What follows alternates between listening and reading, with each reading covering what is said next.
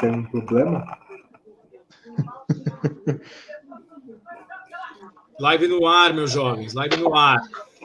Eu só preciso achar o link agora dessa badoga aqui. Peraí, calma, que é muita coisa. Sou tiozão. Fala, Fiota. Fala, Fiota. Ah, tá. Tá louco, hein, Fiote? Brincadeira aí, Fiote. Tá, tá louco, Agora sim, olha só que bonitinho, deixa eu ver. A live começa com o Daniel colocando um bagulhinho na. Um bagulhinho na boca. Hum, Amendoim. Amendoim. Tá precisando ficar de, de pipiu? Pipiu? Ia falar isso agora. Depois ah. do cara tipo. Ai, cara. Você tá com problemas de direção, ô, ô, ô Daniel Guimarães? Ai, que gostoso, bebê. Daniel Guimarães começando a nossa primeira live no novo formato, assumindo aí seus problemas de direção, comendo aquele lindo e belo amendoim. Então, boa noite para você. Marca, É, é, vira porque não patrocina nós. A gente está no YouTube agora, tem que patrocinar para a gente falar. Boa noite a vocês, amantes do Bonitinho Mais Ordinários. Live rolando hoje, nesse momento, aqui no YouTube, é isso mesmo. Mudamos um pouco o formato que iremos trabalhar. Saímos da, da, da quase morta já, né, da, da, rede social do novo Orkut, do Facebook. É, estamos no atual momento no YouTube, primeiro dia, dia de testes, atrasamos um pouquinho, vamos fazendo os ajustes ainda de som, volume e tudo mais. Então, vai chegando aí, vai participando, vai comentando, vai dando dinheiro também. Mete aquele super aquele super chat lá para a gente ficar feliz, hein? É... Bem, eu vou apresentar aqui. A gente tem convidado, daqui a pouco eu vou falar quem é o nosso convidado, que vai bater um papo de papo com a gente. A gente vai falar sobre eleições, segundo turno, eleições em São Paulo, eleições em Barueri. Temos pessoas aqui que não votam em São Paulo, em outros municípios e por aí vai. Boa noite para o meu confrade, esse que está embaixo de mim aqui, ó. Dandan. Boa noite, Daniel Guimarães. Boa noite, boa noite, Luiz, Gustavo e Adriano. Boa noite a todos os nossos. Eu ia falar ouvintes agora por. Baixa um pouquinho. Vou falar da rádio, mas aí todo mundo aqui está nos assistindo. Cara, mais uma vez estamos aí, segundo turno, que eu votei ali no. Eu não vou falar meu voto, mas eu votei no cara na esperança de não ter segundo turno, mas vai acabar tendo. É impossível não ter segundo turno em São Paulo, né, cara? É a gente, São Paulo, tipo, toda a eleição a gente sabe que vai ter o primeiro e o segundo turno. Quem for no primeiro, já no, no, primeiro turno, já vai agendando a data ali do segundo turno para reservar, porque é impossível não ter segundo turno aqui em São Paulo. E é isso aí.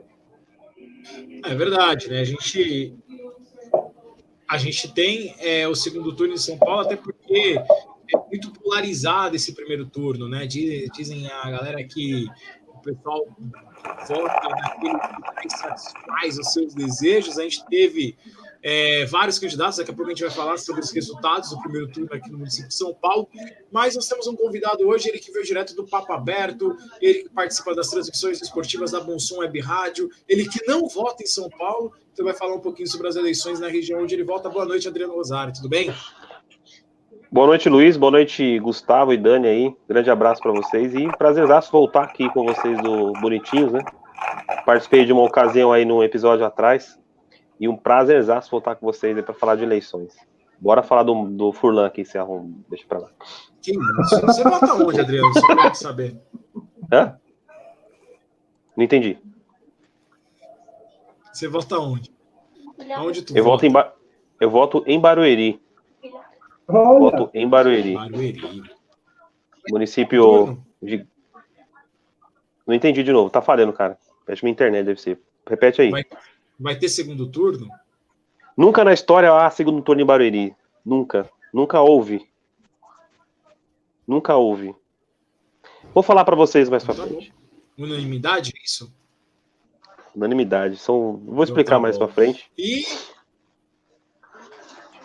e para a gente completar a nossa coleção de integrantes dessa linda e bela mesa, ele, que parece um dos candidatos à Prefeitura de São Paulo, que também parece um é, comediante.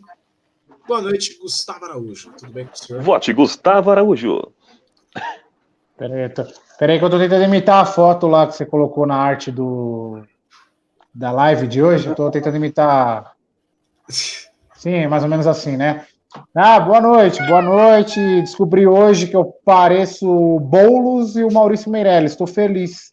Ganhei meu dia, ganhei meu ano de 2020. Olha que maravilha. Posso fazer cover aí e ganhar o dinheiro em cima desses caras. Então, boa noite a todo mundo. Vamos falar um pouquinho de eleição. O Adriano, você estava falando de Barueri, cara. Para mim, o mais icônico envolvendo política e Barueri é aquela reportagem do CQC, que acho que foi o Oscar Filho que tomou um pau na, na, na prefeitura de Barueri. Aquilo foi sensacional, velho. Era um anão Verdade. apanhando de um cara que é dois centímetros maior que ele. Foi muito bom, cara.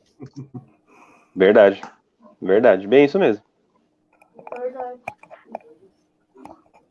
Sensacional, cara. Eu confesso que eu não não conheço, não sei como que, que, que funciona as eleições em Barueri, né? É um, é um grande mistério para mim, na verdade. É como se Barueri fosse um outro município e que a, e amanhã fosse feriado em Barueri. Como se fosse, sabe? Que amanhã é feriado em São Paulo, mas em Barueri é, Carapicuíba também. Eu trabalho numa empresa que tem unidades em Barueri e Carapicuíba. Aí o pessoal que trabalha lá vai vir todo mundo para São Paulo trabalhar. Parabéns. Parabéns. Culpa do TI que colocou computadores na unidade de São Paulo. Muito bom, parabéns, parabéns. Antes da gente começar as eleições, eu quero dizer o um caos interessante que aconteceu essa semana, Gustavo Araújo. Quero compartilhar um momento interessante da minha vida com você. Lembrando que Poxa, eu vou precisar me ausentar no meio dessa live, que eu tenho coisas para resolver. Porque é, quando você quando você é pai, quando se torna adulto, né, as coisas acontecem. É, o link está no, post. Eu vou mudar o link no post, então, Daniel Guimarães. Muito obrigado pela, pelo aviso. É, eu estava sem internet na, na, na minha empresa. E... Você estava sem internet. Não, sem internet. Já que nosso sistema é um sistema online. Ligamos para o TI. Alô, TI? Tudo bem? Você sabe quem é o TI da minha empresa, né, Daniel? O Gustavo Araújo. Sei então, muito bem. Que não instala o Windows sem calculadora. Liguei para o TI da minha empresa e falei: Alô, TI, tudo bem com você? Aí o TI falou: Tudo bem comigo. E disse: TI, estou sem internet. O TI me respondeu: Tudo bem, eu vou terminar de tomar o meu café da manhã e vou aí resolver. Nossa, cara, tá nesse nível? Oh, oh, Tá louco, hein, ô Dan? Ô, ô Dandan. Ô, Dandan, você não era assim, Dandan. Você era mais humilde, Dandan. Já diria latino, você já foi mais humilde. O cara virou e disse que estava tomando café da manhã e que não ia, e que não ia, que não ia naquele momento. O que dizer, Adriano Rosário? É difícil, hein, cara? É, é, o, é o. Olha, é o típico chefe, né? Eu vou quando eu quiser, então você espera. eu vou, mas eu vou tomar café primeiro, então você espera aí. Mais ou menos assim. A vida é feita de prioridades. A gente é, sabe o que café o Daniel Guimarães é essa. O café da manhã do Daniel é importantíssimo. Claro. Primeira refeição do dia é o que vai te manter vivo do resto das oito horas do trabalho. E aí a noite, e aí a noite complementa com aquele amendoim básico para poder passar bem. verdade, verdade, verdade. Eu mudei o link lá na publicação do, do Facebook. A galera tá chegando ainda, a gente está fazendo aquela, aquela migração gostosa, né, de, de rede social. É claro que, que o primeiro dia é aquele caos, né? Mas para quem for chegando, para quem for assistindo a live depois, é importante ressaltar que Agora o Bonitinhos Mais Ordinários tem um Apoia-se. É isso mesmo, nós temos um Apoia-se. O link está lá na descrição do canal dos Bonitinhos Mais Ordinários. Procura a gente lá. É uma forma de você conseguir uh, apoiar a gente a seguir dessa maneira independente, apoiar a gente a seguir nesse formato de poder escolher sobre o que a gente vai falar. É um meio bacana. Então, para você que quer se tornar um apoiador, logo mais iremos também fazer um clube de membros. Teremos alguns benefícios, fotos das coxas do Gustavo algumas coisas legais, alguns prêmios VIPs para vocês. Fiquem atentos aí nos nossos, nas nossas redes sociais, sigam os bonitinhos mais ordinários. Bem, domingo foi dia de primeiro turno de eleições, eleições SP 2020, aquela eleição que teve um número de abstenção muito alto, né? Uh, aquela eleição que uh, ninguém sabia. Vamos falar a verdade. Vamos falar a verdade. ninguém sabia que ia ter eleição praticamente no dia 15, que era feriado também. Vocês lembraram que era feriado? Lembrei. Mas como é domingo e noite. Lembrei. É verdade. Além da eleição sendo dia 15, era ela, ela, era ela, é, ela era. ah, era. Puta, esqueci o que eu ia falar. Esqueci o que eu ia falar. Ah, tá. É, além de ser um, uma eleição em pleno domingo, em plena, em meia pandemia, era uma eleição em um feriado, né? Que dia 15 de, de novembro é feriado, embora não pareça. E aí, aqui em São Paulo, nós tivemos a, os, os vereadores que foram eleitos, e nós tivemos a eleição para prefeito, que era uma eleição que não estava tão polarizada assim, né?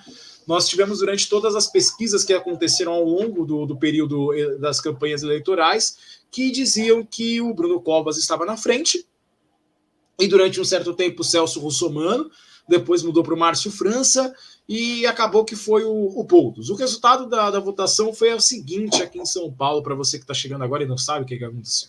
O Bruno Covas ficou na frente com 32,85% dos votos. O Guilherme Boulos, que é o segundo candidato que está no segundo turno, foi com 20,24% dos votos. Tá? O, o, Bruno Covas teve 1 milhão e 754 votos, o Boulos 1 milhão e 80 votos. O Márcio França teve 728 mil votos, com 13,64%. O Celso Russomano teve 560 mil, meia, meia, meia, meia votos, isso mesmo, 560 meia, meia, meia, olha só esse número, com 10,50% dos votos. O Arthur Duval, conhecido como Mamãe Falei, teve 9,78% dos votos. O Gilmar Tato do PT teve um péssimo resultado, ficando atrás do, do, do Arthur Duval, né? Ele teve 8,65% do voto, um total de 461 mil votos nele. Joyce Helsman, que todo mundo achou que teria uma, um desempenho melhor, teve 1,84% dos votos, foram 98 mil pessoas apenas que votaram na Joyce Helsman. O André Matarazzo teve 82 mil votos, 1,55% dos votos.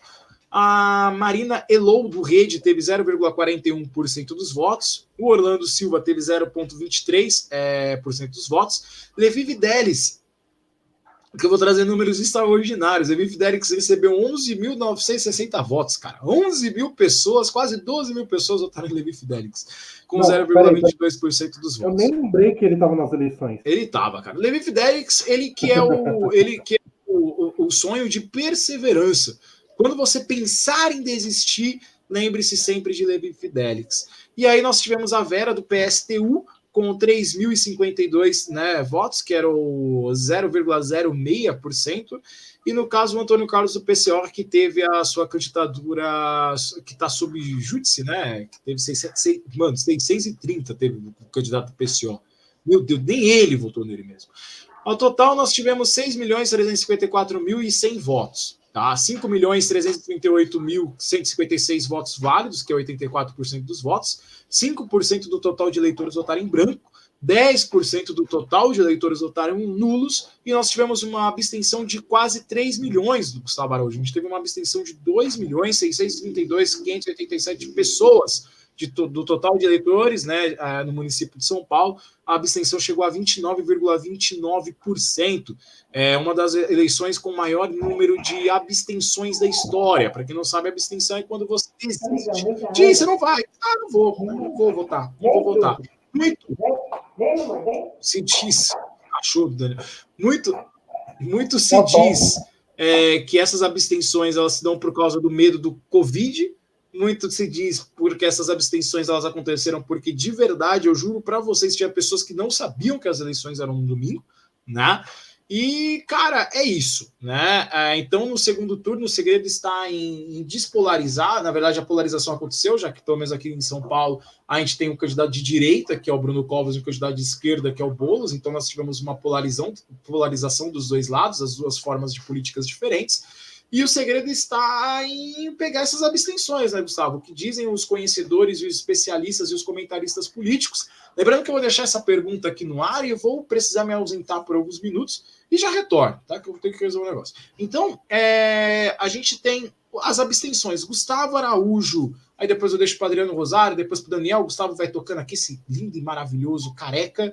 É, o segredo para ganhar o segundo, turno, o segundo turno em São Paulo está em convencer as pessoas que vivem de abstenção de votos, né, as pessoas que não foram votar em ir votar, ou está em pegar os votos de candidatos que não foram para o segundo turno, como Joyce, Gilmar Tato, o Russomano e principalmente o Márcio França, que teve uma quantidade de votos muito relevante.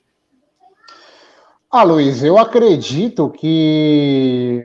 Bom, o número de abstenções, para vocês terem uma ideia, é quase a soma dos votos de Bruno Covas e Boulos, né, que são os candidatos do segundo turno. Se eu não me engano, o número de abstenções fica 200 mil é, a menos né, do, do, que o número de votos. Então, é, é, algo absurdo, é algo a se pensar. E eu acredito que agora no segundo turno a tendência, a tendência é ter um número maior aí de abstenções.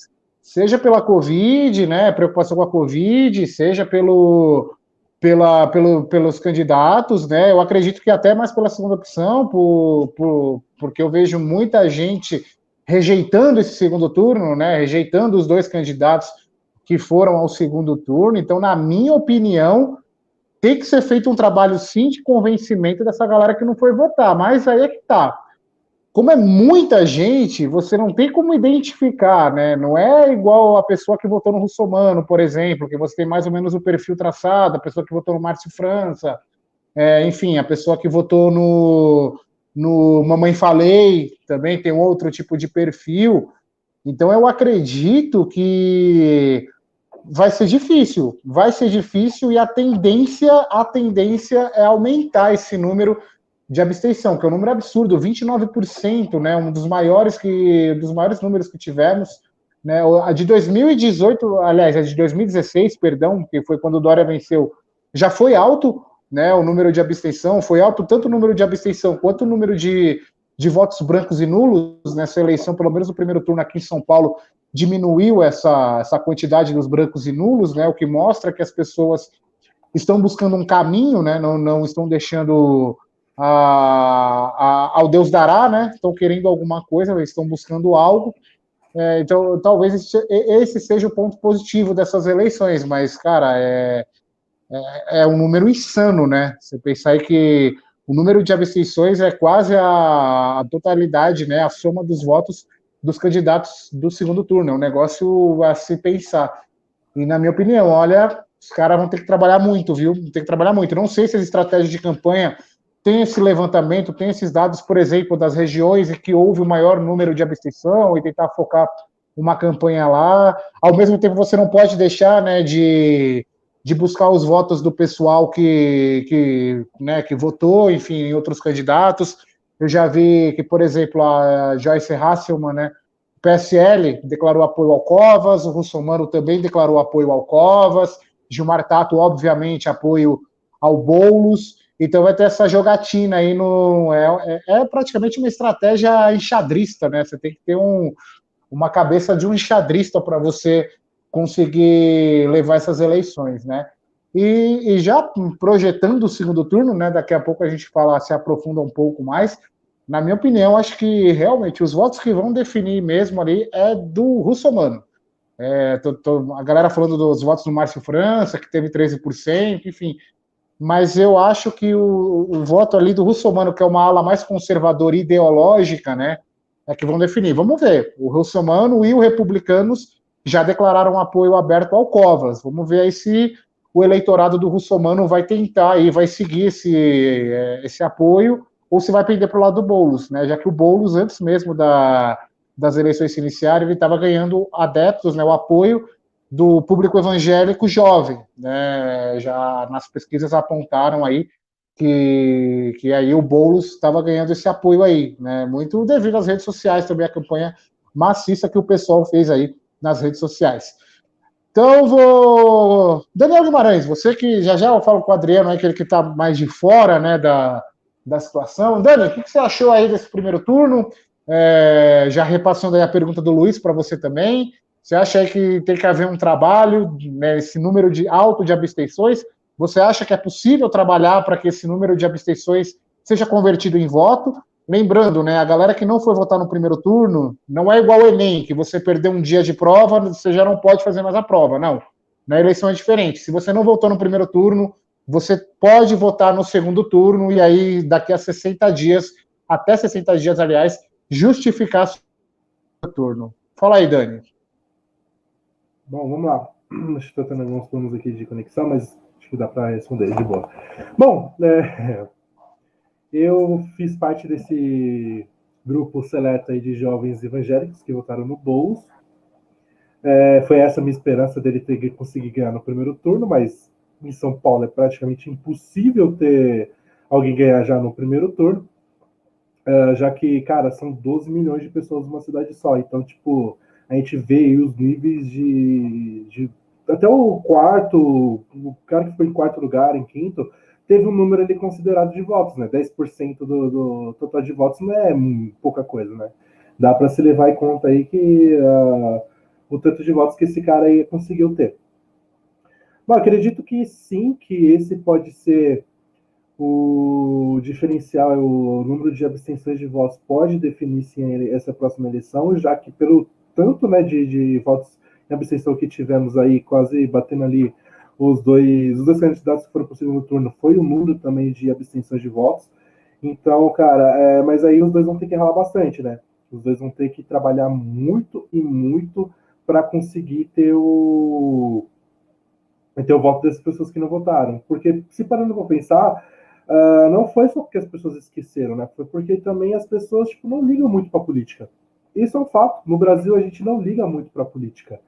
É, a gente vê, principalmente a galera mais velha, a galera mais jovem ainda tipo, tá tentando levar um pouquinho em consideração para é, levando mais informação, né? A galera já tem informação ali na palma do, das mãos com seu smartphone, uh, tá ali no computador e tudo mais, tem o YouTube, Facebook, um monte de coisa aí para você poder se informar. É não que essas sejam as melhores mídias para você se informar, mas uh, a informação tá ali acessível, tá fácil. Então, a galera mais jovem, ela se uh, deu, começou a dar uma dedicação mais para política. Quem é mais velho, quem viveu, por exemplo, na época da ditadura, é é, é meio. É, são poucas pessoas, tipo, vou dizer assim, que são metade da, da, da, das pessoas assim que se importam com política, outra metade não liga. Minha mãe mesmo, tipo, ela não sabia com quem votar. Tipo, minha mãe não se importa, não se interessa muito por política. Eu cheguei para ela e falei, mãe, não vota no 45 nem no 10. De resto, você pode votar em qualquer um. Mas. Uh, cara, é, é complicado, porque você tentar fazer a cabeça dessa galera aí e uh, vai ser um trabalho muito árduo, muito pesado mesmo para esses, esses dois candidatos aí tentar reverter essa, uh, esse pensamento dessa galera para que eles consigam, para que eles possam votar e votar em algum, algum deles, né? Mediante tudo isso que eu falei, que muita dessa galera não, não está interessada por política. Eu mesmo acho política muito chato. Só que a diferença é que eu vejo por assim, a política, ela cara, a, as pessoas na minha volta vão precisar da política. Minha avó vai precisar da política, minha mãe precisa de política. Não, na, na questão de o que, que esse candidato vai fazer em benefício delas, o que, que esse candidato vai fazer em benefício da minha família, de todos que estão na minha volta, na minha vizinhança. Então a gente tem que começar. Eu comecei a pensar assim, por mais que eu acho política chato, é cara, é um assunto maçante demais para se debater. A gente viu aí, depois das eleições de 2018, parece que tudo desmoronou. Falar de política parece estar tá, tá virando um tabu, porque você sabe ou não se vai virar um debate, de um debate para virar uma discussão. Um debate é quando pessoas estão colocando suas ideias ali em pauta e estão concordando e discordando uma das outras, civilizadamente. Isso é um debate. O que muita TV tenta fazer, mas às vezes em certas cidades aí sai do, do controle.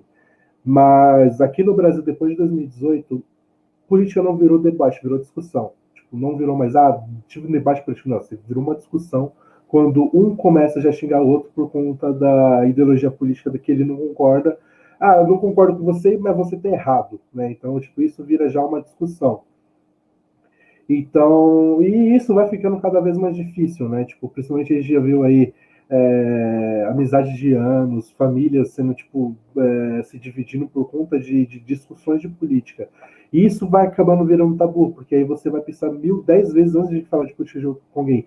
Eu sou assim, tipo, falar, ah, mano, às vezes eu posso as minhas ideias, mas como que eu vou falar para que essa pessoa não ache.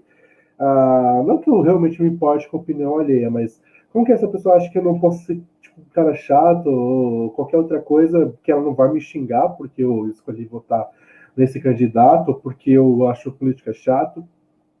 É, e isso engloba várias coisas, né? Então, e fora isso que sim, também a, a, o eleitorado do Márcio França também vai ter um peso decisivo aí para definir o próximo prefeito. No momento, a, as eleições estão aí com o Bruno Covas na frente, né, no, na pesquisa, está registrando aí, o Datafolha registrou 48% para o Covas e 35% para o Boulos. Então, é, isso é só pesquisa, né? Na, na, na, real, a gente vai, só vai saber mesmo a definição no dia quando começar a apuração da, da, das urnas. Mas é esses, esses dois aí, ó. Quem, é, quem teve abstenção de voto e quem votou no Márcio França vão decidir essa parada aí na, na, nessa eleição da Prefeitura aqui de São Paulo. Adriano, tá captada a pergunta aí? Tá tranquilo, eu vou só é, colocar aí o que você falou. Eu só coloco que, que os eleitores do Márcio e o do e o do Russomano vão decidir sim, porque são, são caras que são eleitores que vão fazer diferença, né? Pra, pra, tanto para um quanto para outro. Eu acho que os que, os que votam no, no Russomano é pouco provável é pouco provável que vai votar no Boulos. Isso é pouco provável mesmo. Até por ser do o, o Russomano ser de direita, o Boulos ser de esquerda. Acho que vai ser pouco provável ele captar esses votos aí. Eu acho que os eleitores do Márcio, que o, o, o PSB é, não é um, um, um, partido de esquerda, mas é um, diria que é um partido ali de, de, é. de, de centro-esquerda ali. Hã? É, ele, é um, ele, é, ele é um centro, mas ele é mais jogado para a esquerda ali, né? Ele não deixa de ser. Talvez ele consiga ali pegar um pouquinho mais. Então, mas agora, os, os eleitores do Márcio, do, do, do, do, do Russomano, provavelmente ou vão anular o voto, ou vão votar no, no, no Bruno. Se eu votasse em São Paulo, eu anularia. Eu não votaria nem nenhum e nem no outro. É, eu não, não, não, me simpatizo muito com a esquerda, não, não tenho muita simpatia com a esquerda.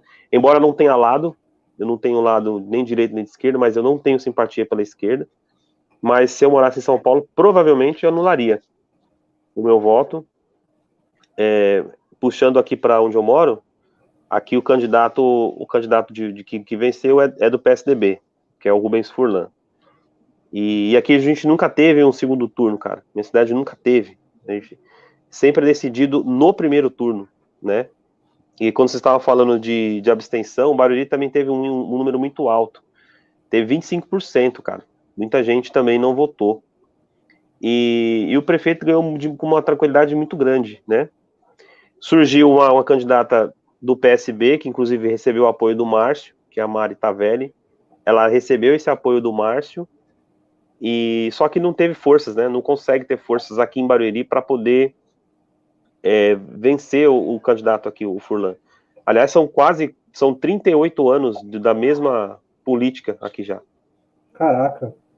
38 anos, então só o grupo político, né? O grupo ele é o mesmo, né? Esse grupo político ele é exatamente o mesmo, ele não muda. E a intenção aqui em Barueri é que isso mude uma vez, uma, alguma hora. A minha cidade ela é boa de se morar, cidade tranquila. Ela é cidade de, a gente fala de Barueri é uma das maiores cidades quando a gente fala de, de, de valores. Barueri é muito grande. Alphaville está do lado. Uhum. Então, mas mesmo assim, é, essa, essas, esses dois últimos mandatos do prefeito aqui deixou muito a desejar, cara. Mas eu acho que o povo vai muito pela. Eu, eu tava vendo a, a apuração das eleições e o. Ah, o nome dele acho que é Mar. Que, que, tá, que tava na, na Globo e foi pra CNN, o Márcio, Márcio alguma coisa, um de óculos lá. Ele falou uma coisa muito interessante que ele, ele, ele disse uma coisa muito interessante que foi assim: muitos prefeitos que se, se conseguiram se reeleger novamente foi, foi por conta da pandemia. Márcio Gomes ele disse uma coisa muito interessante, foi por conta da pandemia. Então, aquele prefeito que consegue, é, durante a pandemia, mudar alguma coisa, a chance desse prefeito ganhar é muito maior, porque o povo não vai apostar no novo, né? E, e eu acho que em algumas cidades, por exemplo, aconteceu isso. Barueri não, é, não foi assim, é que o prefeito ganhou com 80, 85% de, de, de votos. 85% é muito alto. O segundo colocado teve 5%, que foi a Mari Tavelli. Então, assim, você vê a diferença que tem, né? De, de, de, de votos, de, de, de, distância de votos, ele ganhou com uma tranquilidade tremenda, entendeu? Então, mas agora, São Paulo, São Paulo é. Vai ser uma briga muito grande, é uma briga muito louca mesmo. E, mas, eu repito, se eu, se eu morasse em São Paulo, provavelmente eu anularia, anularia meu voto, Dani.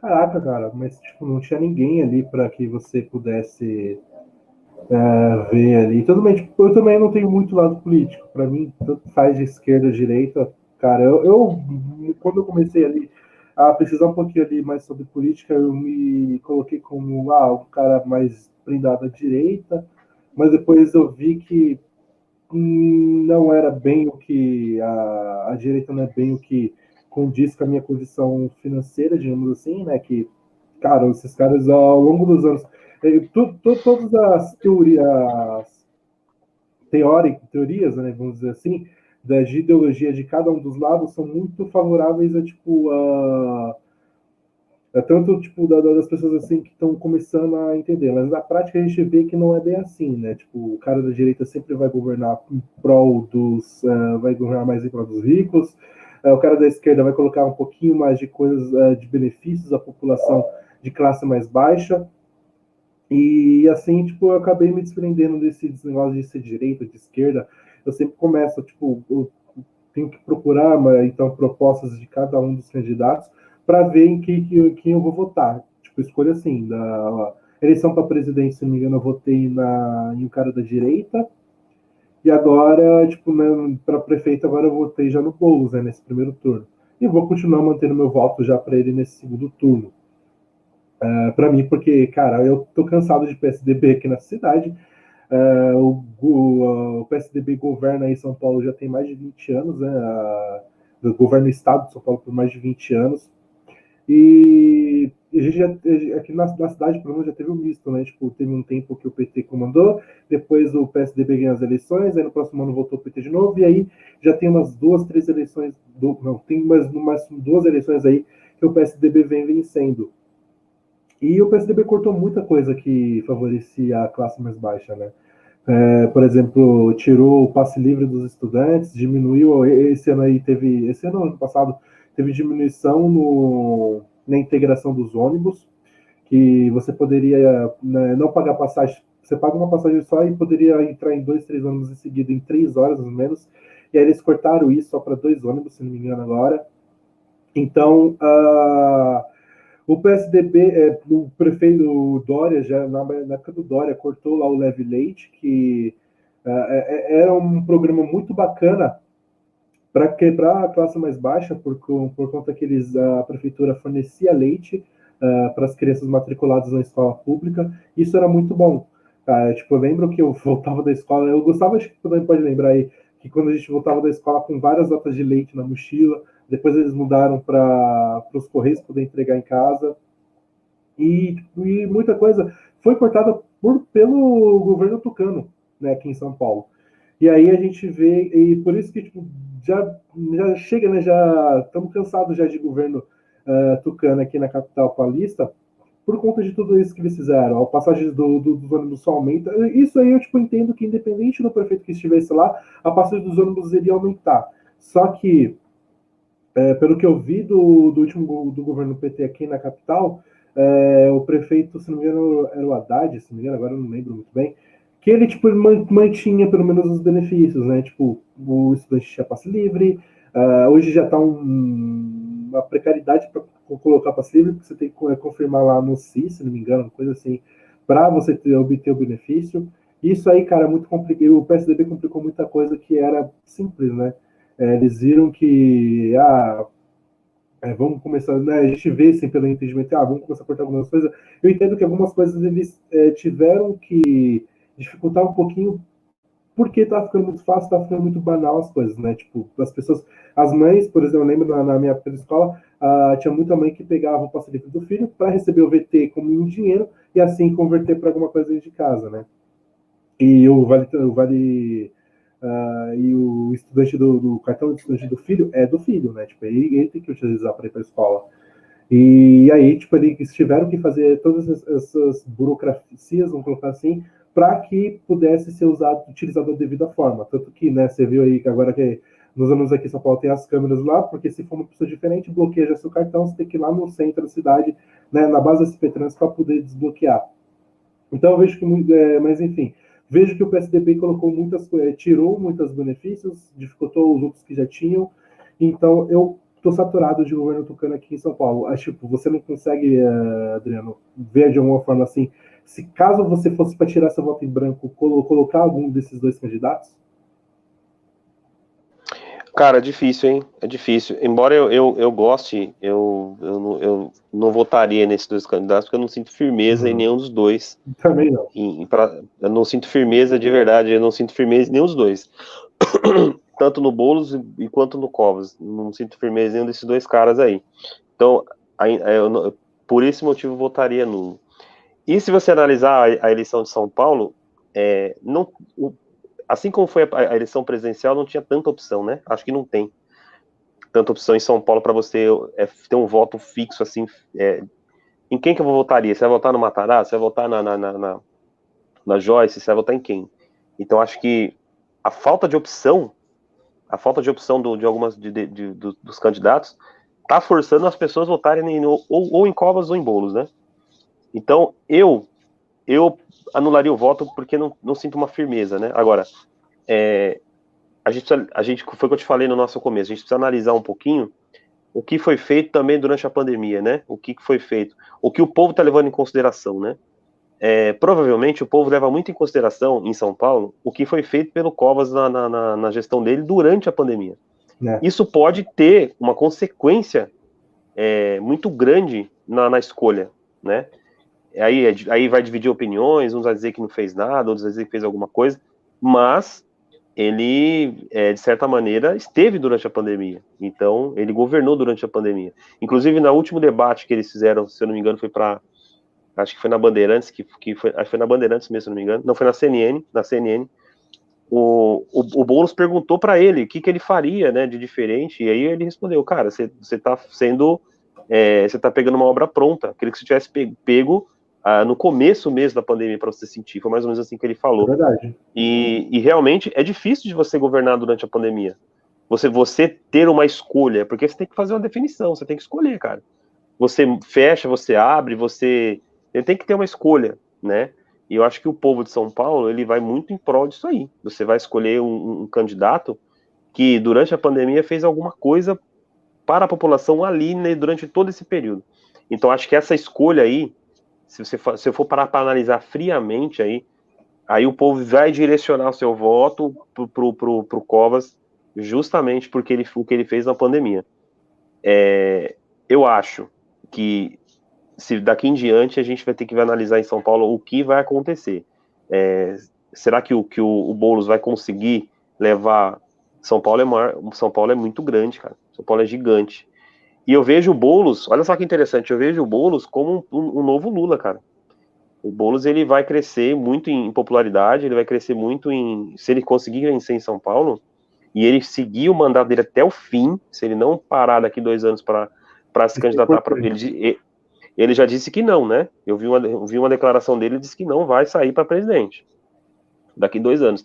Agora, se, se, se ele manter os quatro anos de mandato, fizer um bom, uma boa gestão em São Paulo, ele, assim, é uma, é uma, é uma nova esquerda que, que vai nascendo já com a liderança do Boulos, porque, embora o pessoal só teve quatro candidatos eleitos né, no Brasil, né, isso não estou contando o segundo turno, mas o nome do Boulos é muito forte, se caso ele consiga vencer e faça uma grande gestão em São Paulo.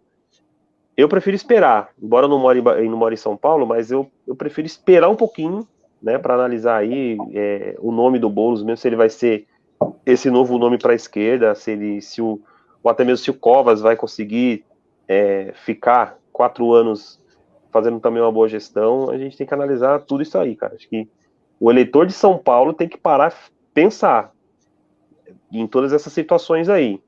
Pensar nos dois anos que o Covas teve e pensar também nos quatro anos que o, que o Boulos possa ter. Então é muito interessante.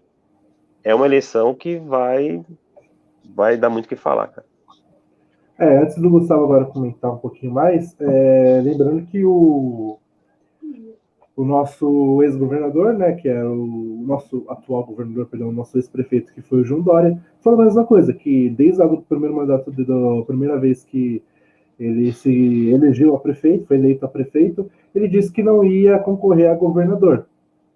E aí a gente viu aí a mostra que o cara falar concorreu ao governador e ainda conseguiu ganhar né? Muito na, em prol da. conseguiu ganhar ali no interior de São Paulo. E aí, tipo, a sociedade de novo ficou abandonada, veio e entrou o Bruno Covas. E esse, se não me engano, Guga, você ainda pode ainda melhorar ainda a precisão da informação.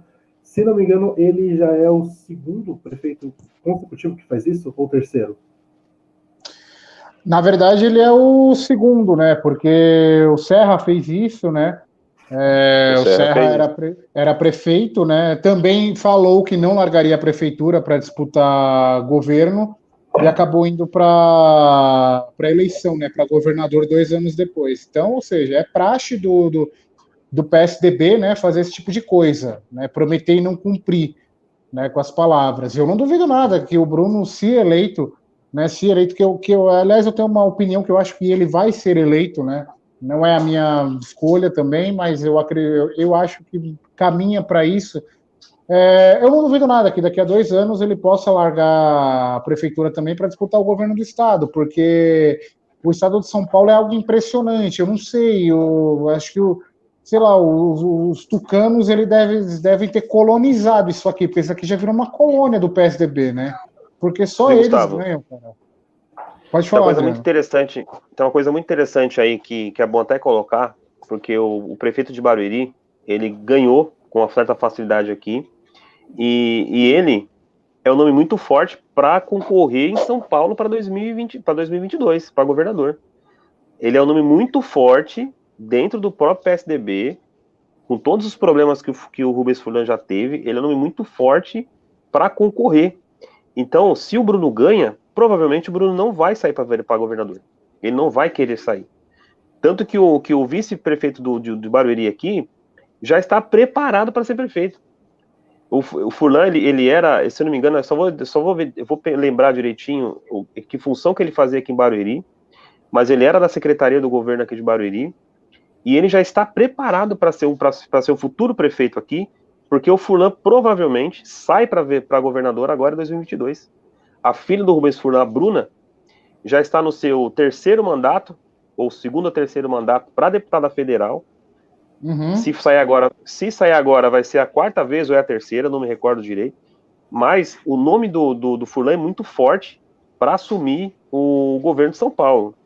Então, acho que essas eleições aí, se o Boulos não sair 2022 para o governo, então para a presidência, ele vai permanecer, o Boulos permanece, eu acho, mas o Bruno não sai. Acho que o Bruno fica os quatro anos seguidos à frente. Eu não acho que eu, eu acho que ele não sai. Cara, aliás, aliás, né? Aliás, falando só do, do outro lado, né, Dani, do Boulos, né? É, cara, a única chance que o Boulos tem de ganhar essa eleição, e pelo jeito, essa chance era o PT não entrar na jogada, velho. Era o PT não entrar na jogada. Aí vai, aí vai o seu Gilmar Tato. Segunda-feira, o que, que ele faz? Não, vamos agora apoiar o companheiro Boulos. O que, que o Lula faz no Twitter? Peço ao povo de São Paulo que coloque o companheiro. Cara, será que esse partido de merda não percebeu que ele tá com o filme queimado? Não Já vai era. voltar tão cedo ao protagonismo, porque eu refalo e repito: o Bolsonaro tá lá porque realmente a culpa é do PT. Porque em 2018 você tinha o Ciro Gomes, que era um candidato forte. Inclusive, as projeções, não só de pesquisa, tá? Porque pesquisa tem umas aí que são bem furadas. Pesquisa tem, uma, tem hora que ela dá uma furada gigante, né? Mas as projeções, né, já, já indicavam que o Ciro era o, era o único cara que ia bater de frente com o Bolsonaro, que, tenha, que teria a chance real de levar a presidência. Mas não, o PP, com esse protagonismo idiota que ele tem, com essa obsessão dele ser o maior, de ele ser o paladino da esquerda, ele acabou com a eleição, ele acabou quando enfiou o Haddad igual abaixo, um mês antes da eleição do primeiro turno, cara. Então, quer dizer, o, PT ele já. E em São Paulo, pior ainda, o PT em São Paulo ele tá com o filme queimadaço faz anos. Faz O PT nunca teve sucesso aqui em São Paulo. Teve a Marta Suplicy por um mandato. Por um mandato só. Tá, o outro nome da esquerda talvez é Luiz Erundina. Quer dizer, pô, de, vamos pegar os últimos. Vamos pegar os 30, vai, os 31 anos de voto direto, né? Que é desde 89 que tem o voto direto. Cara, dois sem emplacar duas pessoas só, porque se eu não me engano, a Erundina era do PT em 88. Dois candidatos. Cara, será que não percebeu? Será que essa galerinha aí da estrela não percebeu ainda, cara? Né? É, então, é, apoia, mas PT, apoia, mas apoia em silêncio. calado, silêncio, silêncio. os eleitores do PT vão votar consequentemente no Boulos por ser da esquerda. Claro! Para voto. É que, claro. aí eu estava falando aqui. O que também vai muito definir essas eleições, não além dos votos em, das pessoas que não, não votaram no primeiro turno, mas vai depender muito também do, dos eleitores do Márcio França. Ele teve 13%, ele foi o terceiro colocado aqui na capital. Então, tipo, se o, se o, o pessoal consegue esses 13% do França pega para si, cara, vai ser. É, entraria ali na briga ali pro, com, com o Bruno Covas de frente. E, então, tipo, eu, e dependeria muito do Bowles e fazer um marketing positivo para que ele pegasse essas galera que não votou para conseguir os votos para ele, né? Tipo, então, mas aí o PT entrando no voto, a galera que não votou vai eu pensar, ou oh, não vou votar já, não vou votar, não vou votar no segundo, ou senão vou votar já no, no PSDB, porque o PT, cara, o PT todo mundo vai lembrar já do, do Lava Jato. Não tem como você vai falar PT para alguma pessoa que, é, que é leiga ou que não, não, não tem lado político, você fala PT. Ah, eu não voto Lava Jato. Vai pensar no Lula, que o Lula, Lula já foi preso. Uma. Agora eu não lembro quem é, não lembro quem é a pessoa, mas eu lembro nas, nas últimas eleições, eu fui levar a Luísa, minha ex, para ir votar, né? A gente foi, pegou um para ir lá na sala onde ela tava, ia votar. E aí a gente encontrou. Ah, foi a madrinha dela. A gente encontrou com a madrinha dela. Aí tipo, ela pegou e falou: Ah, você sabe quem votar? Ela, ah, não sei. Eu falei, ah, vota, sei lá, quem do. Vota para ver, acho que é deputado estadual, coisa assim. Vota no fulano de tal, ele é do PT. Ela pegou e falou, ah, não voto no PT. Entendeu? Tipo, muitas dessas pessoas entendem assim, porque, mano, querendo ou não, o PT teve bons, bons mandatos, principalmente na primeira mandato do Lula, teve um bom mandato também com Haddad aqui na capital, pelo que eu me lembro, né, do que eu era pequeno, mas, tipo, ele colocou muito benefício para quem era estudante, para quem era de classe baixa, só que o mensalão, o mensalão, o Lava Jato acabou com o PT. O mensalão não é tanto citado por conta que tipo uh, foi, foi o Lava Jato veio na sequência e era um, uma coisa muito maior. Foi, na, foi um pouquinho antes do, do Lava Jato explodir de verdade. O mensalão também estava lá, existia o mensalão. Só que as pessoas vão lembrar diretamente do Lava Jato, porque foi uma das maiores, se não me engano, a maior operação da Polícia Federal é, na questão de política, de prender políticos. E, cara, foram muitos políticos do PT. Né? Então, quando você vê o número ali associado de políticos do PT, foram gigantesco. E isso, cara, dá uma atrapalhada na campanha do Boulos. Poderia, não poderia nem falar nada. Quem votou na esquerda, tipo, qualquer partido da esquerda que não seja o pessoal no primeiro turno, vai votar no Boulos. Isso é óbvio. Ele só precisava pegar as pessoas que não votaram nesse primeiro turno para conseguir as eleições. Agora que o PT entrou na jogada, falou, ah, vou apoiar esse cara, pode ser que ele consiga ainda conseguir o voto dessa galera. Mas quando a galera falar, ah, quem vai, quem, quem vai pesquisar para o segundo turno, falar, ah, quem está apoiando o Boulos, vamos ver, tá lá. PT, tá lá o, o Tato. Ah, vou votar no PSDB porque o PT já me roubou demais. É, você, então, munici... você tá dando munição pro, pro, para todo o marketing do, do, do, PSDB falar o seguinte, e foi o que você falou, Dani, você falou exatamente o certo. É obviamente que quem é de esquerda vai votar no bolo, sem dúvida nenhuma. Mas é aqueles, aqueles indecisos que são que, que, que votaram os outros candidatos. Vai olhar assim e falar, se o cara fala assim, ah, o PT apoia o cara ali, o, o Boulos, né? E acaba, isso acaba estragando mesmo, e, e aí o Gustavo matou a charada. Eu também acho que o, que o Bruno vai vencer. É, muito, muito em cima dessa falha mesmo do, do próprio PT de querer meter o pé pelas mãos, deixa o cara lá. E, e aí a, estra, a estratégia do PSDB é óbvia, né? Você, você vai você, você vai no, no, no, num debate, você vai falar a primeira coisa que eu falo assim, oh, mas quem tá te apoiando, cara? O, um bandido foi preso aí. O Lula é bandido, para mim, desculpa falar, o Lula é para mim é bandido. Ele foi, ele e, para mim também. E ele vai e ele vai, ele foi, ele, ele vai no outro dia Ele vai outro dia na, na, no, no, Twitter e fala: meu apoio é pro Boulos. Deixa, deixa o cara quieto. E aí, é, e, e certamente a, a estratégia do, do, do, PSB vai ser essa: vai usar isso, exatamente isso, nos debates, na, na, na no, quando tiver na, na, campanha, vai usar essa estratégia e o Boulos, infelizmente, vai perder. Eu, eu, queria, eu queria, inclusive, perguntar pro Boulos agora se ele ficou feliz com esse apoio. Né? É obviamente que no, no backstage é legal você ter esse apoio. Pô, cara, o Lula, ex-presidente, duas vezes, embora ele foi preso, mas é o Lula, cara. Ele não estava indo no Twitter para falar nada, entendeu?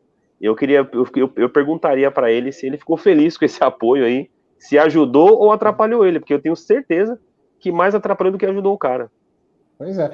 é eu queria só destacar aqui, é, do, pegar o um ponto positivo né, de cada campanha até agora, do Boulos usou a internet, usou as redes sociais como válvula, como impulsionamento, como válvula de escape, como tudo.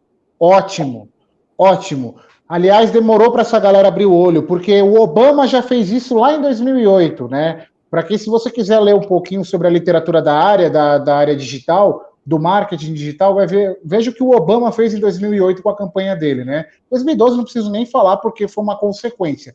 Mas veja lá em 2008, que ele, 2008, hein? Só 12 anos atrás Veja o que ele fez, veja o que a, a, a equipe de estratégia política dele, estratégia de campanha fez em relação à internet. Então, ponto positivo para o Boulos, usou muito, chamou, por isso até mesmo que nas pesquisas você vê que o índice de jovens, a tendência é que eles votem no Boulos, né, um número maior de jovens, porque é, essa galera tá, tá aí o tempo todo nas redes sociais e na internet, e eles com certeza, cada um é influencer de si mesmo, né, todos somos, todos nós estamos no meio digital somos influencers, né? Então, é, então muito interessante. Covas, esse negócio de morar na prefeitura, ele foi, ele foi cirúrgico, ele foi assim perfeito. Ele já estava pensando na campanha, né? Com, com, o negócio da pandemia, da covid e tal, né? É, morar na prefeitura para passar aquele negócio, pô, tô full time, trabalhando o tempo todo, tô aqui, tô no meu gabinete, tal, dormindo no sofá, do, do sei lá, enfim esse negócio de morar na prefeitura dele, quando, eu vi essa notícia, eu falei, meu, esse cara, ele já tá pensando lá nas eleições, ele já tá pensando nos votos que ele vai conseguir só com essa atitude, né? Porque isso passa senso de humanidade, senso de preocupação, de, é, de cumplicidade, né, com quem está na área, trabalhando na área, mostra que está trabalhando, empenho, enfim.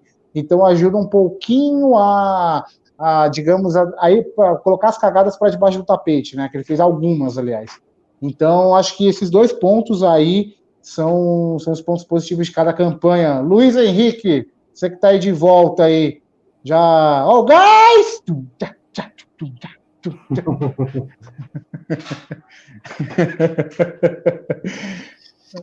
Depois da mutação, né, pai de família, é, é, assim, sobre Bruno Covas e Boulos, a gente tem novamente é, aquele cenário polarizado, que é um cenário perigoso, porque em 2018 a gente teve esse cenário. Na verdade, a primeira vez que ele foi forte foi em 2014, quando a gente teve Dilma versus Aécio, né? E esse horror que, que se criou, porque assim, a gente teve é, brigas por causa da eleição do Bolsonaro, mas eu acho que a do Aécio ela ainda foi mais violenta, né? Porque uhum. a galera defendia o, o Aécio e, e, e, eu acho que ela foi uma, um debate mais fervoroso. Foi um duelo de esquerda e Cara, direita. Vou... O Bolsonaro. E eu votei no Aécio, hein? Que bosta. É, então. Ah, vai tomando seu cu. e o. E o Bolsonaro não, ele foi, ele foi mais um duelo antipetista do que um duelo direita e esquerda. Né? E esse ano a gente tem novamente retornando esse debate direita e esquerda de uma maneira mais forte com Boulos, que, como o Gustavo bem disse, é, bem apontado, ele tem uma liderança maior entre os jovens, porque ele divulgou mais nas redes sociais, Hoje os jovens eles são mais militantes, ele é frequente no Twitter, ele é zoeirão, tem a foto lá, a famosa foto da família, que falam bonito a família, ele fala, quando cheguei já estava na casa.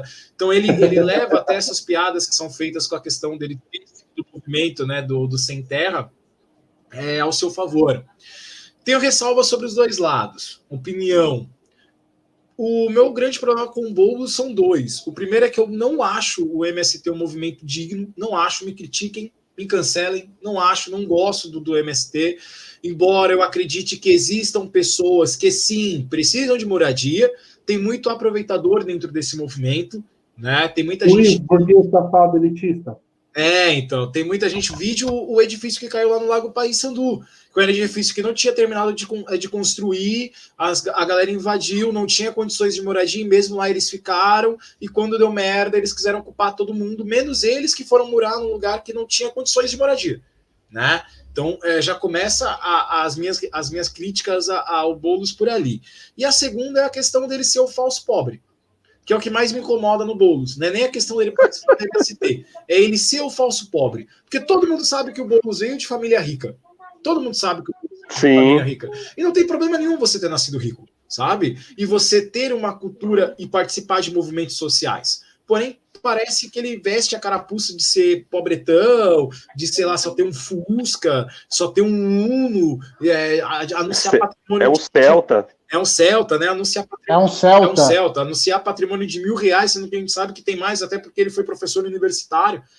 Um professor universitário na USP tem mais do que mil reais na conta. Não precisa, sabe? Você não precisa se fazer de, de pobre para que você participe de movimentos sociais. Eu acho esse é a minha grande ressalva sobre o Boulos. Ele faz esse joguinho de ah, eu sou pobre, vote em mim. Não gosto.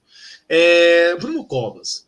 O Bruno Covas ele consegue é, fazer aquela política do PSDB que eu, como paulistano, já estou cansado. Uh, e aí a gente vai entrar num outro detalhe. Eu acho que a probabilidade do bolo ser eleito pelo fato das pessoas estarem cansadas do PSDB é maior do que pelo que ele tem de bom. Uh, eu acho que vai se tornar mais aquele voto de não quero Covas, o que é o grande problema da política no Brasil hoje em dia, né? Que a gente comentou até nas eleições, é, no, na live que a gente fez sobre as eleições dos Estados Unidos, que é a gente vota em um porque a gente não quer o outro. Que é a minha grande crítica ao segundo turno. O, eu, eu acho que a eleição tinha que ter o primeiro turno, o cara que ganhou mais voto vai. Porque no segundo turno, eu obrigo um cara que votou, por exemplo, no Gilmar Tato, a escolher entre bolos ou covas. Ou seja, se ele não quiser nenhum dos dois, o que, que ele faz? Ele, ah, eu não quero Covas, vou votar no Boulos. Aquele famoso voto útil. Todo voto é útil, gente. Todo voto é útil, não existe essa. Vou dar meu voto útil. Parece eu no primeiro turno. Eu ia votar em um candidato, ia votar no Márcio França, votei no Boulos. Por quê? Mandei no grupo ainda, voto útil. Falei, porra, o França não vai para o segundo turno, vou votar no Boulos. Olha que bosta, cara. Eu votei num cara que eu não queria, porque eu queria que ele fosse para o segundo turno, porque eu não quero que o Covas seja eleito. Né? Eu voto porque eu não amor. quero que o Covas seja eleito Primeiro, é, o voto do amor. Primeiro que ele tirou a integração do bilhete único, né? Diminuiu. Ele diminuiu a, o passe escolar, né? Nossa, passe escolar velho, eu, né? Ele diminuiu, ele tirou o leite das crianças. A gestão escolar que ele fez nesse momento da, da pandemia foi ridícula, né? Ele sucateou céus. É, salas que tinham 30 alunos estão com 100 alunos matriculados. E aí eu faço uma pergunta é, para você, acredito que você não vai ver, mas se um dia você ver isso, me responda, Covas. Como que você coloca 100 alunos matriculados numa sala do céu é, de fundamental de primeiro ano? E se as aulas voltassem, o que, que você ia fazer com essa galera? Só uma pergunta, assim, a nível de curiosidade, porque ignorou-se toda a capacidade de sala nesse momento de pandemia para falar todo mundo está estudando. Peraí, estudando não, tá todo mundo matriculado.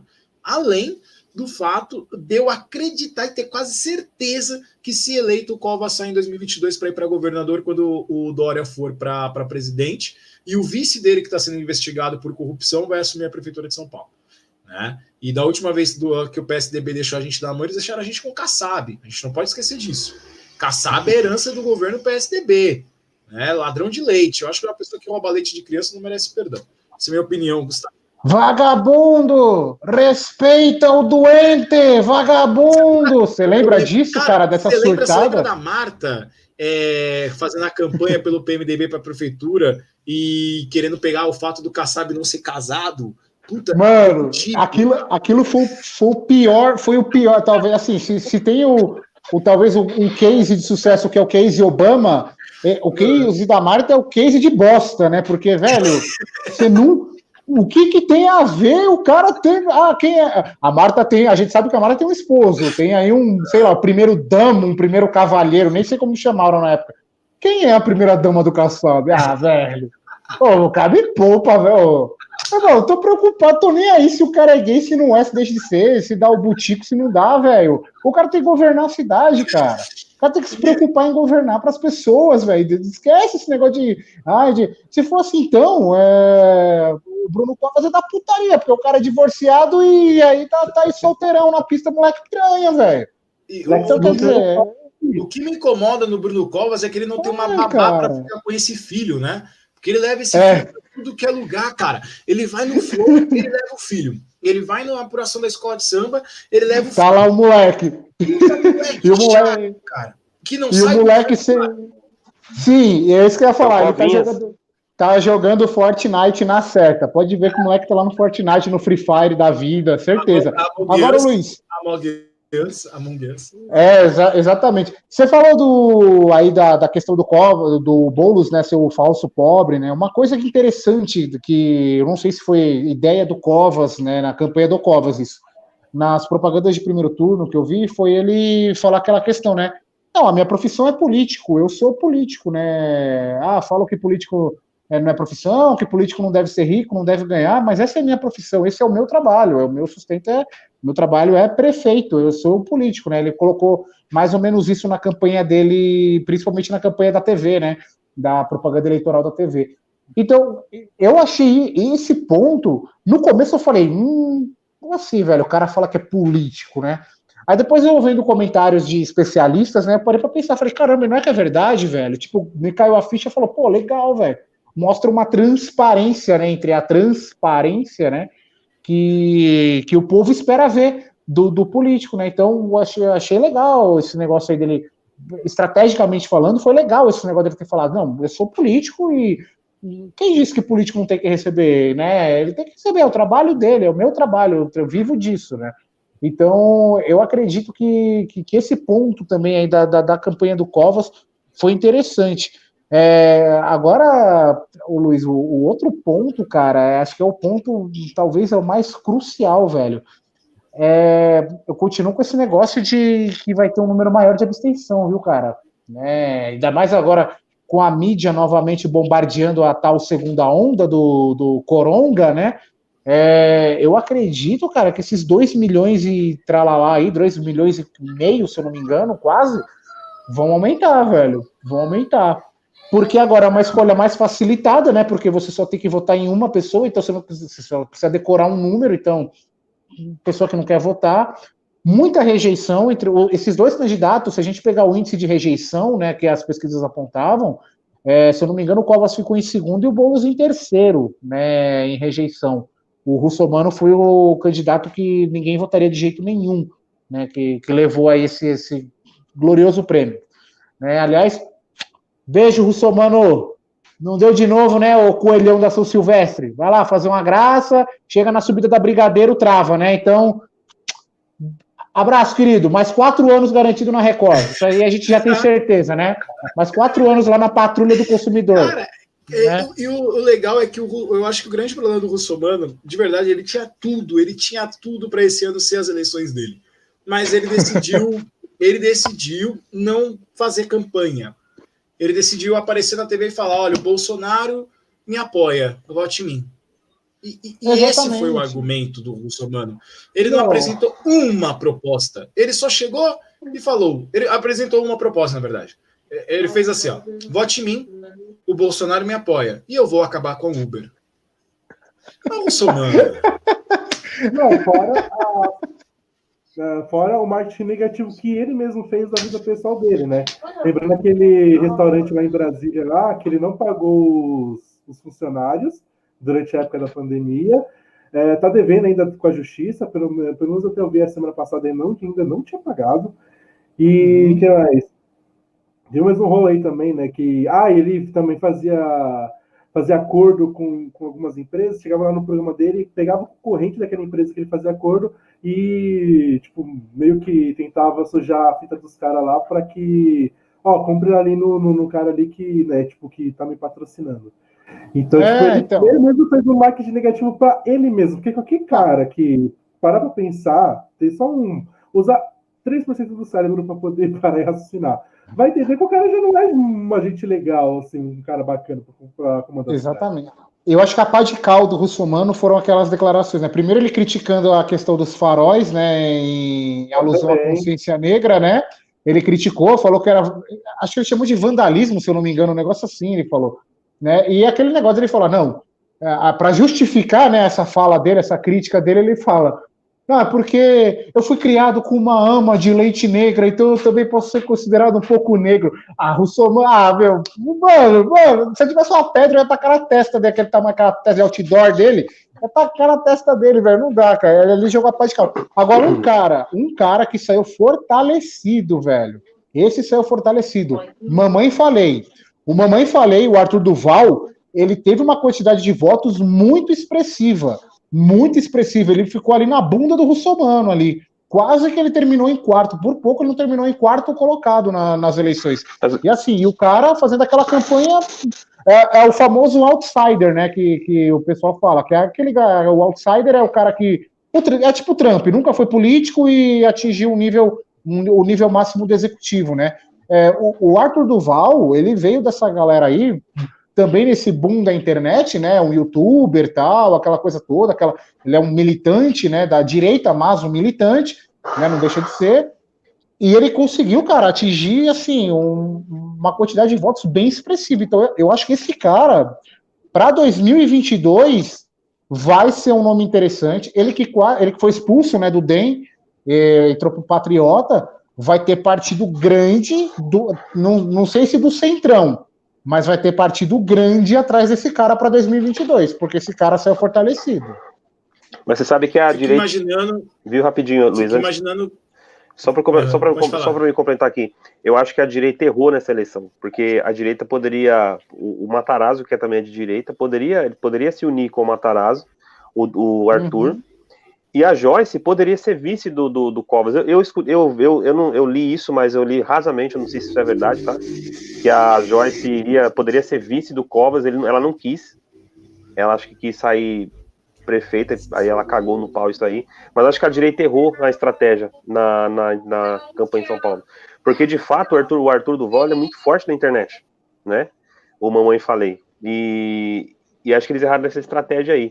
Então, se tivesse juntado uma direita bem forte, provavelmente o, o, o, o não chegaria no segundo, no segundo turno, né? Eu acho que então esse erro de, de estratégia no caminho, acho que foi, foi crucial para esse segundo turno que a gente está vendo agora. É, além do, do fato do grande mistério, é que como Arthur Duval conseguiu ser expulso do DEM, partido fundado por Kassab.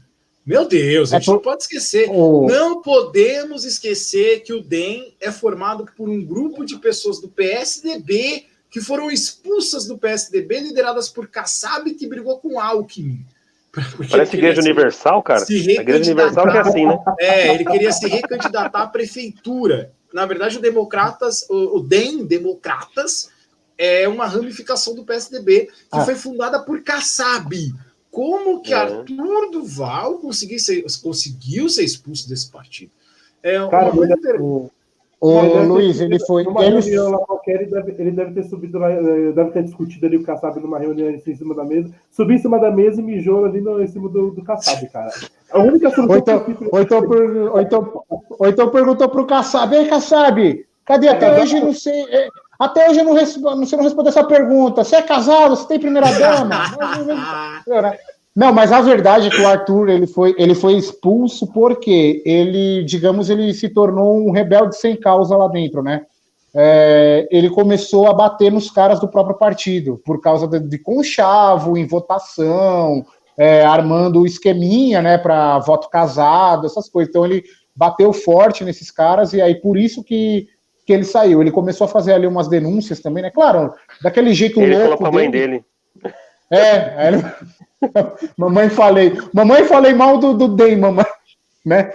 É, cara, então, mas o, o Arthur Duval é um cara aí, é um, digamos que é uma nova liderança, né, que pode surgir aí, né, né é, aí no, literalmente uma nova liderança, né, porque se eu não me engano ele não tem nem 30 anos de idade, se, não. se tem no máximo é 30 anos assim, cravados. Então é um cara Claro que para a presidência eu acredito que não, mas para governo de estado, eu acho que esse pode ser um cara que vai concorrer em 2022, viu? E é um cara aí. Aí a direita, Adriano, vai usar essa estratégia que você usou. Vai pegar ali uma é. aliança, talvez monte uma aliança ali entre eles e falar: não, joga o moleque lá que o moleque tem força. E, tem 34 e aí, anos. 34, então. Moleque, né? Molecão também, né? De tudo. E, não, Luiz, só para falar, você, você estava falando do Crivella. Aliás, parabéns, viu, Rio de Janeiro? Parabéns. Se São Paulo tá uma bosta, vocês conseguiram fazer uma coisa pior ainda, né? Colocar Crivella e Paz no segundo turno, vocês estão de sacanagem, né, Rio de Janeiro?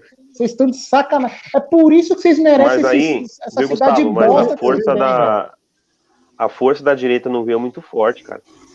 E não, aí, pra mim, o, o Paz leva de lavada. Para mim, o Paz leva de leva, lavada. Mas a, a força da direita no Rio de Janeiro é diferente da de São Paulo. A estratégia que o Rio de Janeiro usou foi. Por isso que o Crivella conseguiu chegar, entendeu? Eu vi uma coisa, cara, pelo amor de Deus. Botou um safado, botou um bandido e um safado no segundo turno, né?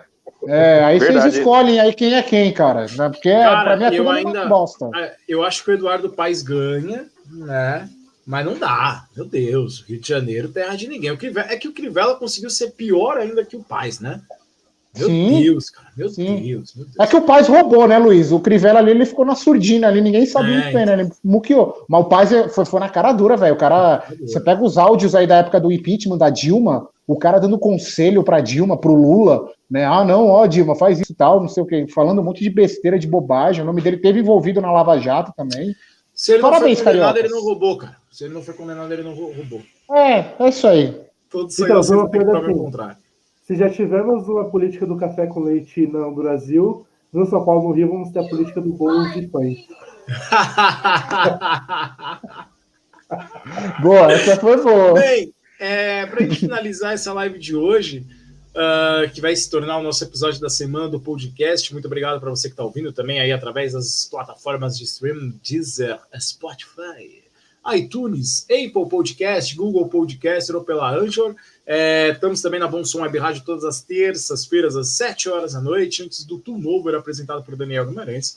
É, a gente teve nessas eleições, uh, a âmbito nacional, e o Democratas, que é um partido de centro, crescendo e ganhando, tanto que Eduardo Paes é do DEM, né, em outros estados eles ganharam, em outros estados eles estão na disputa de segundo turno pegando muitos é, municípios né, que tinham como governo a direita, até mesmo a esquerda, tira, eliminando toda aquela onda do bolsonarismo.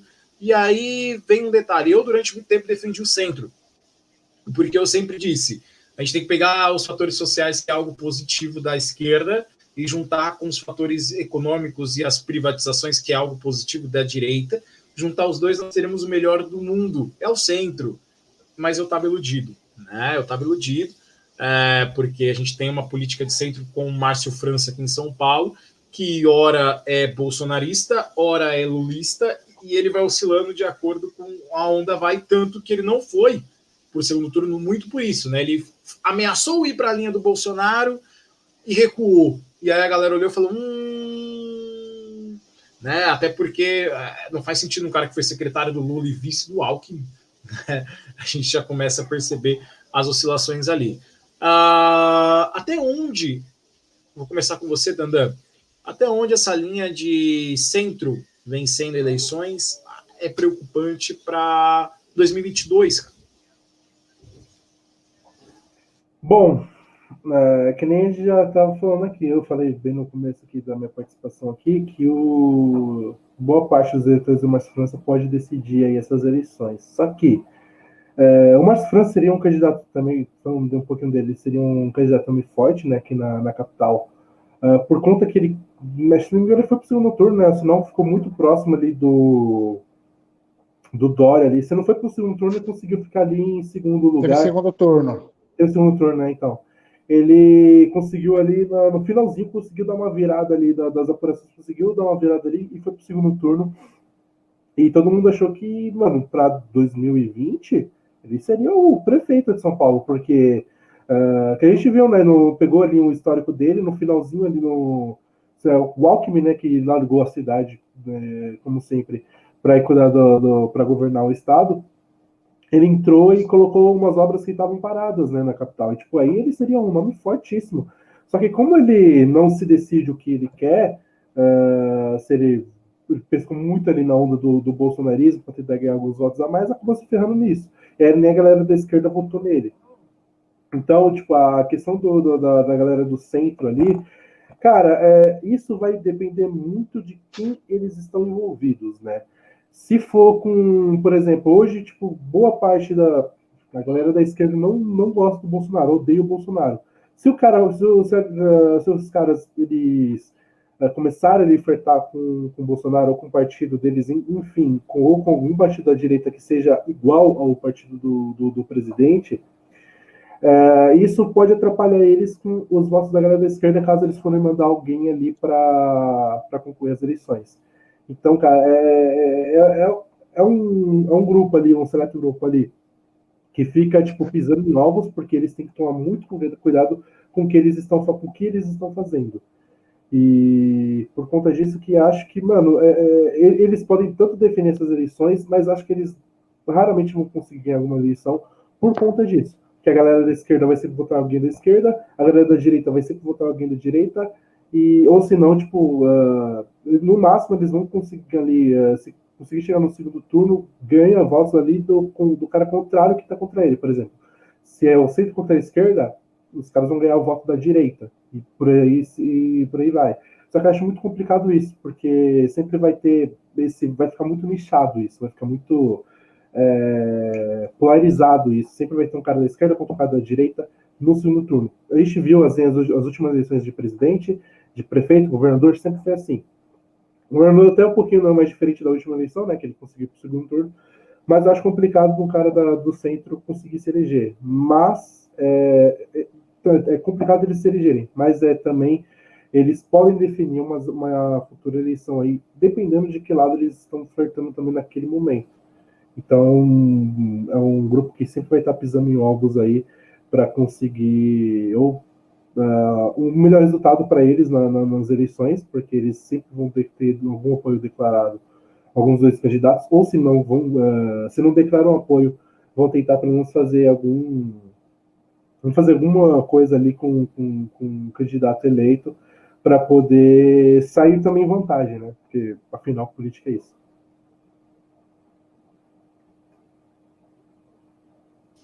Adriano, você que foi eleitor de Aécio, só decepção, cara. Você, você só me, me fala, triste. cara. Me arrependi também, bicho. Me arrependi também, cara. Mas ele te, ele te, prometeu um, um ele ponto na sua, na sua fazenda? Qual que foi a promessa? Não, não, não, não, não, peraí, peraí, peraí, peraí. Antes do Adriano Prometeu falar, nada. Esse, ó, de quatro participantes, eu não sei da vida do Gustavo, mas de quatro participantes temos dois arrependidos, né, senhor Luiz?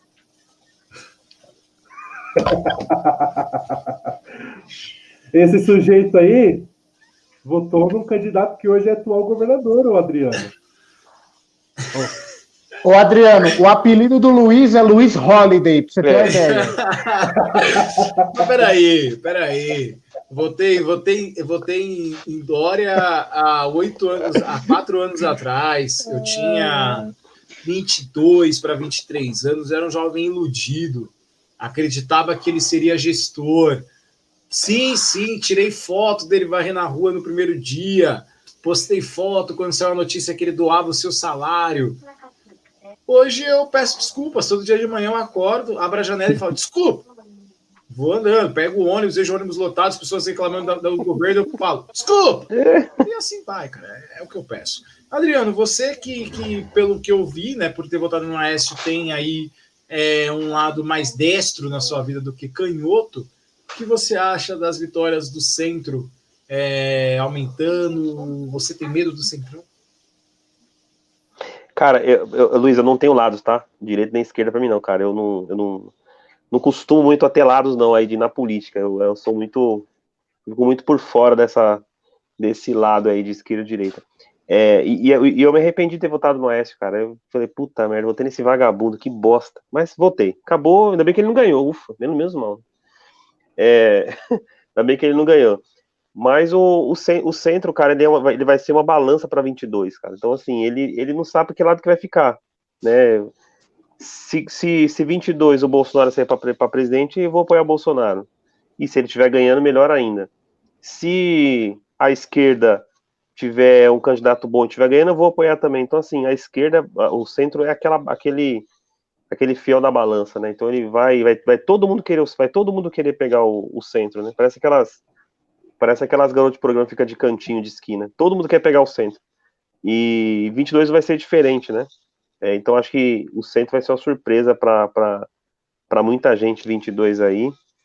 E eu espero, cara, que, que as pessoas votem com consciência, cara. Votem, não votem pelo lado, direita e esquerda, votem pela consciência do que o seu candidato te vai, te, vai, vai te mostrar, do que o seu candidato vai te falar, né? É, leia a proposta, acho muito, muito bacana. Você entrou no site TSE, vai lá, cara, pesquisa, baixa o plano de governo do cara, estuda e depois cobra do que ficar polarizando uma eleição, polarizando, isso vai ser só, vai ficar pior para todo mundo, para mim, para você, aí depois a gente se arrepende, depois vai querer chorar, igual você chorou aí, você tirou foto com o cara limpando a rua. É, olha, e aí, é, isso aí a gente, a gente, o brasileiro tem que aprender um pouquinho a mais aí, a estudar mais o seu candidato. Isso serve para minha cidade, isso serve para São Paulo também, isso serve para o Brasil. Se estudar o candidato, a chance de você errar é muito pequena, cara muito pequena uhum. mesmo. E eu, eu espero que dê certo aí, que o povo estude. Amém. É, eu vou, vou falar sobre, sobre o centro do Gustavo. Eu, tô, eu fico muito curioso para, por exemplo, um presidente do Centrão ser eleito. Fico curioso de verdade para saber, porque assim, o grande problema do centro é que o centro geralmente ele é maioria na Câmara, porém ele nunca está no poder né? Ele nunca está no governo, mas ele é a maioria dos deputados. Ele nunca está na presidência, mas ele é a maioria dos deputados. Ele nunca está ali, mas ele é a maioria dos senadores. Ou seja, o, centro sempre é a maioria, porém ele nunca está no cargo, sabe, no cargo de poder. Eu sei lá, gostaria de ver o que seria do centro se ele tivesse o poder. Será que ele saberia usar? Porque a gente viu aí que, que dois, três anos com com o vice da Dilma lá, né, o nosso Temer, foram tenebrosos, né? Ele pegou a economia e enfiou no cu. Essa é a grande verdade. E eu gostaria de ver o que seria, o que seria, por exemplo, do Ciro, Ciro Gomes, que ali falou que ia limpar o nome de todo mundo. Eu queria ver se esse cara chegasse no poder, sabe? Uma galera do Democratas, esse pessoal. Fico na dúvida se seria tão ruim uh, ou se eles não saberiam o que fazer. Eu suspeito que se o centro chega no poder, eles iam olhar e falar: tá, e agora?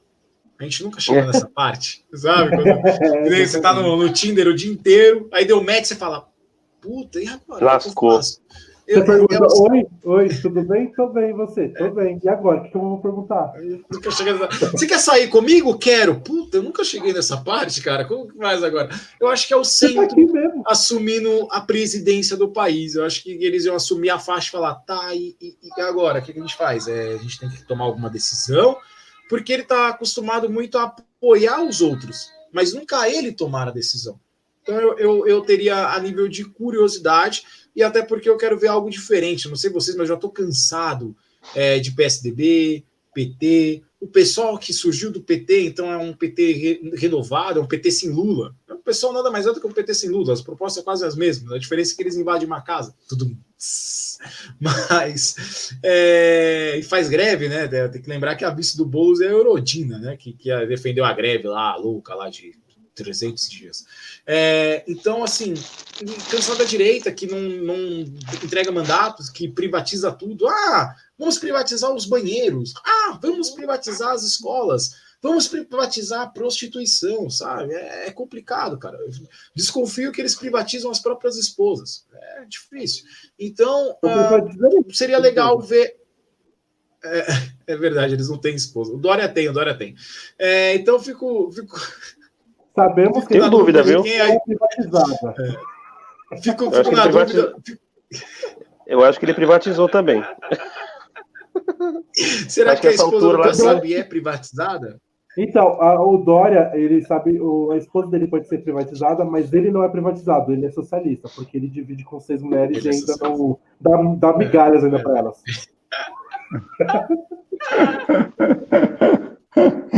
Ai, caramba. Eu acho que o, a, esposa, a esposa do Dória tem alguém do Centrão ajudando ela, entendeu? Estão ah, entrando no centrão da esposa do Dória. Bem, é, gente. Sabia até eu começar é, Então eu gostaria de ver, até porque. É, até para a gente ter algo diferente, sabe? Eu quero algo novo. É, sei lá, uma mãe falei, Joyce Helson, Márcio Freitas, essas pessoas novas para ver se muda, cara, porque tá, tá foda, sabe? Então, sei lá, eu, eu vejo eu, eu vejo com olhos de preocupação, mas eu vejo com olhos também que seria legal a gente ver a mudança. Pode dar ruim? Pode dar ruim, mas já tá dando, né? Sabe, é com você.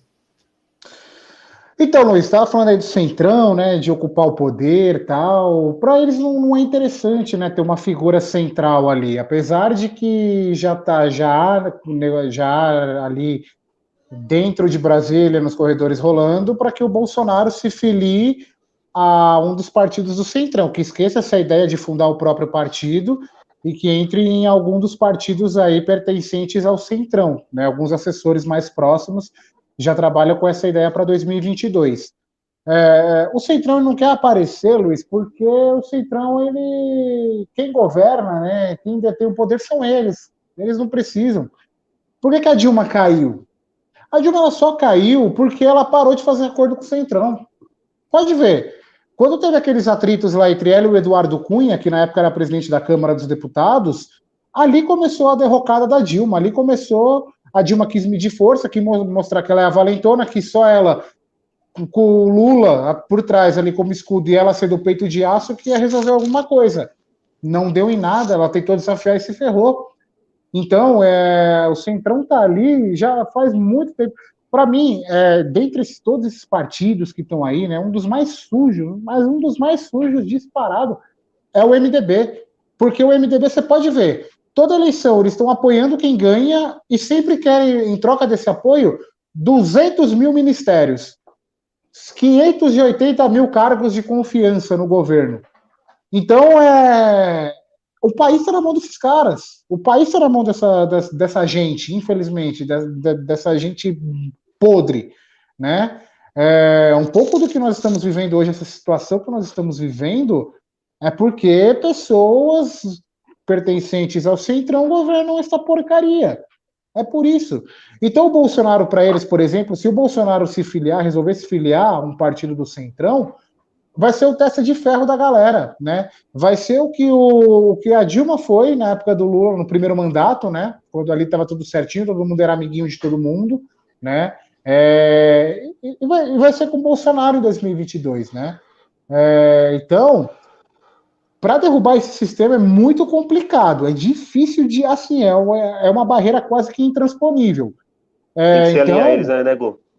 Exato, exatamente, Adriano. Infelizmente, aliás, infelizmente tem que se alinhar a eles, porque o único jeito de você conseguir governar minimamente é dando condição para esses caras, né? Tanto que a gente for ver o Bolsonaro, o Bolsonaro é um puto incoerente, porque quando ele entrou, qual foi uma das primeiras coisas que ele disse? Acabou, toma lá da cá, tá ok? Não tem mais essa política aí de tomar lá da cá. Gentil, aí acabou, porra, tá ok? É política nova agora, não, política, vou acabar com a velha política. Cara, não, não se passaram mas, nem quatro anos, nenhum mandato. Mas alguém, o cara já alguém falou para ele, né? Alguém Exatamente. falou para ele, cara, se você não for para lá, você vai cair. E aí ele espertamente juntou os Exatamente, Adriano, exatamente para você ver a incoerência do cara. Então, o cara não adianta o cara bater no peito e falar, não, vai acabar a corrupção, vai acabar, eu sou novo na política, novo nada. Mas como eu já falei, Bolsonaro não é novo de porra nenhuma. O cara ficou 30 anos na Câmara dos Deputados sem fazer bosta nenhuma. 28 anos lá sem fazer merda nenhuma. Então ele não era novo, ele não era pessoa nova na política, não era. Escolheram errado, escolheram o cara errado. É isso. E aí, quando se der conta, quando cair a ficha, já vai ser tarde. Já vamos estar em 2022. Aí provavelmente vão reeleger este par, este merda. E aí, só lá em 2026, ou então que sai em 2024, quando houver o um impeachment, aí é que a galera vai de novo, acordar, vai ter aquele blá blá blá, vai pessoal pra rua. É, é, porque, é, não, é, não, não tem partido! Não tem partido. Cara, eu, eu juro para vocês Eu me senti um otário. Eu fui em três manifestações daquelas de 2013. Eu me senti um otário, um palhaço, um idiota quando eu vi o resultado das urnas em 2014. Ali eu, ali eu falei, velho, esquece, cara. Isso daqui não tem mais jeito. Porque a hora de mudar era exatamente ali. Ali era a hora de mudar. E não mudaram, né? Resolveram continuar o mais do mesmo. Então, velho, cara, para surgir, vai ter que surgir alguém muito, mais assim, mas muito forte. O que eu acho difícil e conseguir derrubar o Centrão. Eu acho difícil. Né, tá. Agora aí estão falando, o novo outsider da vez aí é o Luciano Huck, né? Já pensou uma chapa Huck Moro, velho? Que beleza vai ser, né? É, já tive, não vai ser novidade, né? Porque já tem o Trump lá nos Estados Unidos que fazia palhaçada na TV, vai ter outro que fazia palhaçada aqui na, na presidência, né? Só que esse anda de polo e, e calça tochada dividindo as bolas. Então, é, cara, a gente está indo para um caminho muito perigoso, Luiz. Eu acho, eu acho que está indo um caminho muito perigoso. E só tá a cada dia, a cada ação do governo, principalmente do governo Bolsonaro, a gente percebe o quão sujo e o quão maquiavélico é essa galera do Centrão. Gente, imagina uma chapa com Boulos e o Luciano Huck, mano. Nossa, é eu vou construir, eu vou, eu vou construir é, a sua casa, né? Que você faz o, o capaz, não, mas capaz de o Boulos pedir para reformar o Celta dele, mano. mas aí tá lá o Luciano Huck lá no, do, lado do Cilar e o Boulos falando, agora é a casa de todo mundo. Pode vir, galera. Você ganha a casa, vem com bolos dentro. É. Aliás, o Luciano é Huck pode o Luciano Huck pode sair pelo DEM, viu? O DEM, que é o partido do Rodrigo Maia, lá do, do gordinho da cama, lá do Nhonho. É, ele, ele, ele gosta muito, tá, gostou muito da ideia do Huck ser o cara que vai encabeçar a chapa lá em 2022 pelo DEM. É isso aí. Bem, chegamos ao final da nossa live de quinta, final do nosso episódio aqui do podcast analisando o resultado das eleições do primeiro turno, eleições municipais. Quero agradecer novamente participação de Adriano Rosário, do podcast Papo Aberto, excelente podcast, um podcast sobre entrevista. Escutem lá também, sigam no Instagram, no Facebook, no Twitter, em todas as redes sociais. Quero agradecer novamente pela presença e participação de Daniel Guimarães, que hoje estava disponível, né? Ele que está ali com sua linda e bela bandeira do São Paulo. É, na janela, já que está comemorando aí a vitória do dinizismo.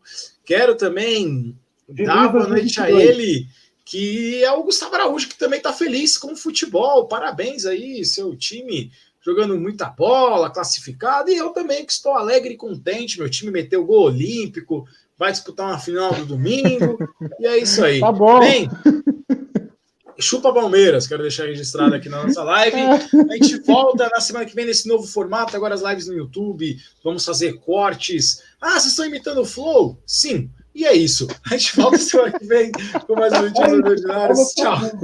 Se vira. Mas tá mesmo, tá imitando mesmo. Eu vou falar que não. Tá imitando. Você vê o negócio funciona. É marketing, cara. Nada na vida, é tudo na vida se copia, nada se cria.